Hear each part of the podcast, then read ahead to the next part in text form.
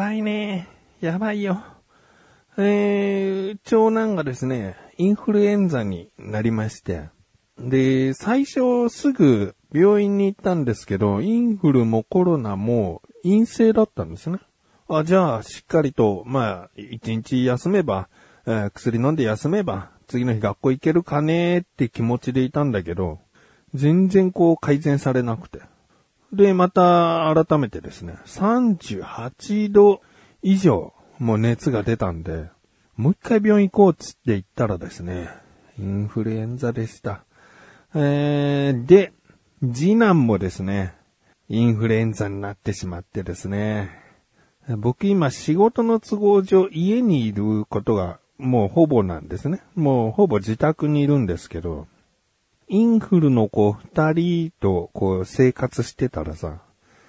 もうかかるの時間の問題だよね。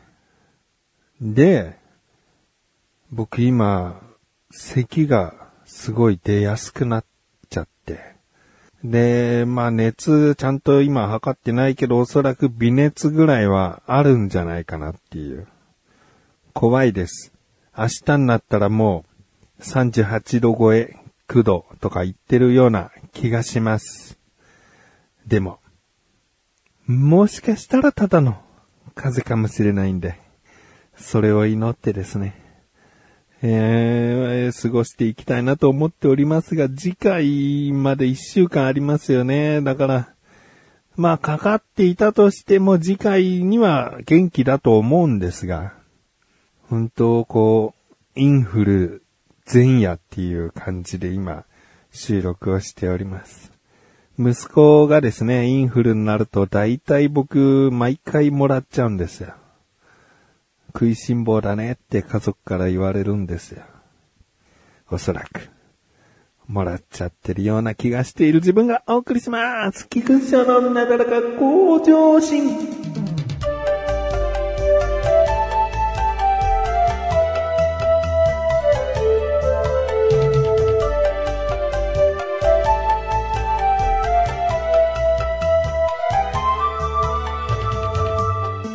今ですね、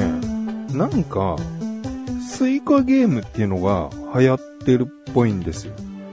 えー、まあ YouTuber の方々もそうですし、Twitter、まあ改め X ですね。X でも、このゲームをプレイしている投稿が、うん、よく目に留まるんですよね。このスイカゲーム何なのかなと思って。で、とある YouTuber がやってるのを軽く見たんですね。軽く見たら、どうやらこう同じフルーツをこう合体させると別のやや大きいフルーツになって、で、最終的にスイカになって消せると高得点なのかなうん。あのー何段階ぐらいなんだ ?10 段階以上あって、最初はこう小さい果物からスタートしてって、どんどんどんどん大きくなってくる。で、大きくなってくる分、その枠からはみ出ちゃいけないみたいなルールがあって、その枠からフルーツがはみ出してしまうと、ゲームオーバー。それまでのスコアがあなたの点数ですみたいなゲームなんです。ああ、そうなんだと思って。で、Google Play Store でスイカゲームって検索したらですね、まあ一番上に上がってきたアプリがありまして、で、あ、なんか絵を見る限りこれがスイカゲームかなフルーツがいっぱいあって、うんうんうんと思ってね、ダウンロードして、で、それをプレイしてたら、まあ中毒がすごい。もうなんか、最初は適当にやってても、そこそこなんか楽しい。どんどんどんどんこうフルーツが合体して大きくなって、あ、消えたみたいな。なんか計算して消すっていうことももちろん上級者だったらやるのかもしれないけど、初心者でも、こうなんか、ビギナーズラック的な、あ、こことこが急に合体して大きくなってっていうのがパンパンパンパンってこう、連鎖していくのが、すごい面白くて、で、まあ最初はもうなるように慣れてプレイしてたけど、ああ、でもこうした方がいいんじゃないか、ああした方がいいんじゃないかっていうのが、だんだん自分の頭の中で、こう、計算するようになってくるんだよね。こうなっちゃったらもう高得点は狙えないなとか、まあスイカにはできないなとかね。うん、なんか、コツをつかめばつかむほど、やめ時がわかんなくなっちゃって。で、ゲームオーバーになるとすげえ悔しいっていうよりは、よしもう一回やろうっていう気持ちがめちゃくちゃこう出てくるんで、終われないんですよね。気づいたらもう数時間ずーっとやってるっていう。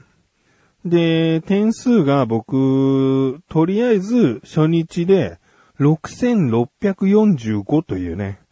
そこそこ高得点な、うん、スコアを叩き出せたんじゃないかなっていう。これ聞いてらっしゃる方でスイカゲームやってるよっていう方でね、6645? って、ちょっとね、すごいのかどうかは、まあわかんないよ。めちゃくちゃ上手い人はもう1万2万とか言ってんのかもしれないけど、初日でこれだから、まあ僕としてはちょっと一旦満足かな。うん。あ、ちなみに、あの、無料アイテムは使ってます。あの、課金はしてないんですけど、なんかこうやると、そのアイテム使える、広告見るとアイテム使えるみたいなことになってたんで、そのアイテムを1個か2個ぐらい使用した僕の、あの、今のところのハイスコアが6645でしたね。えー、で、どんなもんかなって。やっぱりさ、このスコアがどんなもんかを、こうネットでね、あの、ハイスコアいったみたいな、こう投稿を見ればさ、あ、この点数ぐらいいけばすごいんだっていうのがわかるわけだから、こう見てみようと思ったらさ、なんかゲーム画面が全然違くて、皆様のやっているスイカゲームが。YouTuber のやってたのもよくよく見たら、めちゃくちゃ可愛らしかったなと。僕がやってたスイカゲーム、あの、フルーツにこう顔ついてなかったんだ。もうただのフルーツの断面とかのゲームで、よくよくこう YouTuber の動画見たらさ、顔があるわけよ。可愛らしい。目と口は最低限ついてる可愛らしいキャラクターになってるわけ。あれ？ちょっとこれ違うな。なんか画面も横だし。僕、あのスマホの縦画面でプレイしてたけど、確認したら画面横だし、で何よりも、次はこのフルーツだよってネクストっていうのがある。僕がやってたスイカゲーム、次は何が出てくるかわからないに、そのなんか、まあ、運ゲーって言っちゃ悪いけど、運の要素強いなと思いながらやってたの。でもみんながやってるスイカゲーム、ネクストで次のフルーツ出てくるし、なんか、可愛いらしいわ。もう全体的に。すごくプレイしやすそうで。で、こう、慌てて確認したわけ。Google Play Store でトップに出てきたのが王道かと思うじゃん。で、調べてみたらですね、これみんな Nintendo Switch でダウンロードしてやってんだね。まあ、ダウンロードって言っても、あの、価格は240円かかるみたいで、そのミニゲーム感覚で普通のゲームソフトよりはもうすごくお安く、こう、お求めいただける、え価格なんだけど、だ要はダウンロード専用の、えー、任天堂 eShop 限定のゲームみたいで、これやってたんかいと。うん、なんか、すごい僕は、偽物を、いやわかんないな。スイカゲームがどっちが先なのかわかんないけど、うーん、でもこの、任天堂スイッチのスイカゲームは2021年の12月にリリースされてるみたいで、もう3年前、2年前か。2年前ぐらいなんだよね。どうなのかな僕がやってたスイカゲーム何だったんだろうな。今これ人気だから似たようなのこんな感じでできるだろうみたいなことで、こう急遽作ったものなのか。リリース日っていうのがね、どっかにあるとは思うんですけど。あれでも、これリリース日、僕のやってたスイカゲームのリリース日、2021年3月なんですけど。2021年3月1日になってるんですけど。任天堂スイッチのは2021年12月なんで、9ヶ月後に、この可愛らしいバージョンで、別の会社っぽいからね、可愛らしいバージョンというか、まあ少し、まあ、パクっ、パクリ、インスパイア、インスパイア受けて作られたものなんで、じゃあ僕がやってたスイカゲームが元祖じゃん。これでも、あの、ネットで見かけてさ、あ僕もやってみよう、私もやってみようつってさ、絶対にこう、スマホでできるゲームかと思うよね。ちょっと、絵もやっぱシンプルだからさ、あ、でも元祖は、元祖はアプリの方ですよ。ニンテンドスイッチの方が数ヶ月、半年以上遅れてリリースされているので、あ、じゃあ僕は元祖は楽しめてたのかな？うん、でも正直、ネクスト、次何が落ちるかめちゃくちゃ重要だから、ニンテンドスイッチの方でやりたいな小高祐介です。アシスタントの菊池です。小高、菊池の小高カルチャーは2週間に1度の水曜日更新ですが、どんな番組ですか？はい、この番組はアーティストでもあり、イーティストでもある小高祐介が文化人っぽくお届けする番組です。はい、頑張ってください。ぜひ聞いてください。はい、頑張ってください。さようだか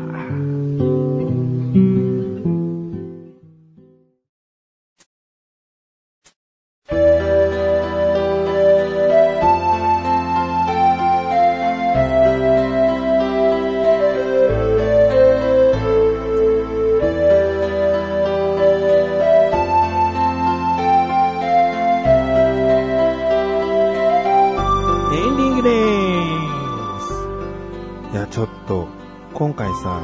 声のトーンとかさ、多分いつもと違うよね。なんか咳が出そうな気がするから、若干抑えてるところもあるし、うーん、まあ、いつも通りな発声にはできていないんだけど、でもまあ、次回ね、えー、元気な声でお送りしたいと思います。お知らせです。このなだらかご女子が配信されたと同時に更新されました小高菊池の小高ルチャー聞いてみてください。今回ですね、小高祐介と、まあ、小高祐介の職場にいる少し癖のあるおじさんの真似をするゲームをしよう。ゲームというか真似をしようみたいなオープニングトークしております。その後はですね、えー、小高祐介がとある映画を見たのと、うん、僕からはあの、排水管の掃除をね、えー、しに来た、えー、業者がいたんですよ。あの、よくこの番組エアコン清掃業者出てきますけど、その方とは全く関係ない。配管を掃除する業者が来たんですよ、そこで。えーって。あの、決して僕は、あの、一言も不満は撒き散らしてないんですけど、その方に。でも、えーっていう。うん、なんでこんなにこう、腑に落ちないんだろう。なんか、もやもやしてるんだろうっていうのをですね、小高に報告しております。気になれた方はぜひ聞いてみてください。そしてですね、小田カルチャーはなんと、今回で299回となります。次回で300回という節目の回なんですが、まあ節目の回っていうとさ、よく総集編みたいな、総集編というか、振り返りの回みたいなことを多く、えー、やることが僕の関連の番組では多かったんですけれども、まあ、あんまりですね、やっぱりこの番組もそうですよ、だからちゃんもう多くの人が聞いてもらってるわけじゃないので、あの、振り返っても、まあね、過去にこんな話をしてたから気になるエピソードがあったら聞いてみてくださいっていう意味で振り返ってるっていうのはあるんだけどね。でももう新規をいかにこう取っていくかじゃないかな。新規の人にいかに訴えかけられるかじゃないかなって思ったんで、この300という節目なのにもかかわらず、ちょっと初心に帰るというか、改めて自分たちの、まあ、説明みたいなことをしたいなと思っているんですよね。まあ、今回は300回ではないので、あの、先ほど言った、えー、いろいろないつものエピソードトークなんですけれども、次回はね、300回なんで、えー、もう収録は実は終わっているんですが、何かこう、えー、メールとかあったらね、小高めちゃくちゃ喜ぶんでね、あ一言でも二言でもですね、あの、ツイッターのリプライでも DM でも何でも結構ですので、いただけたら嬉しいなと思っております。ということで、なだらかご調子は毎日曜日更新です。それではまた次回お会いいたい菊池ひとりさんメガネと周りでもあるよ。お疲れ様です。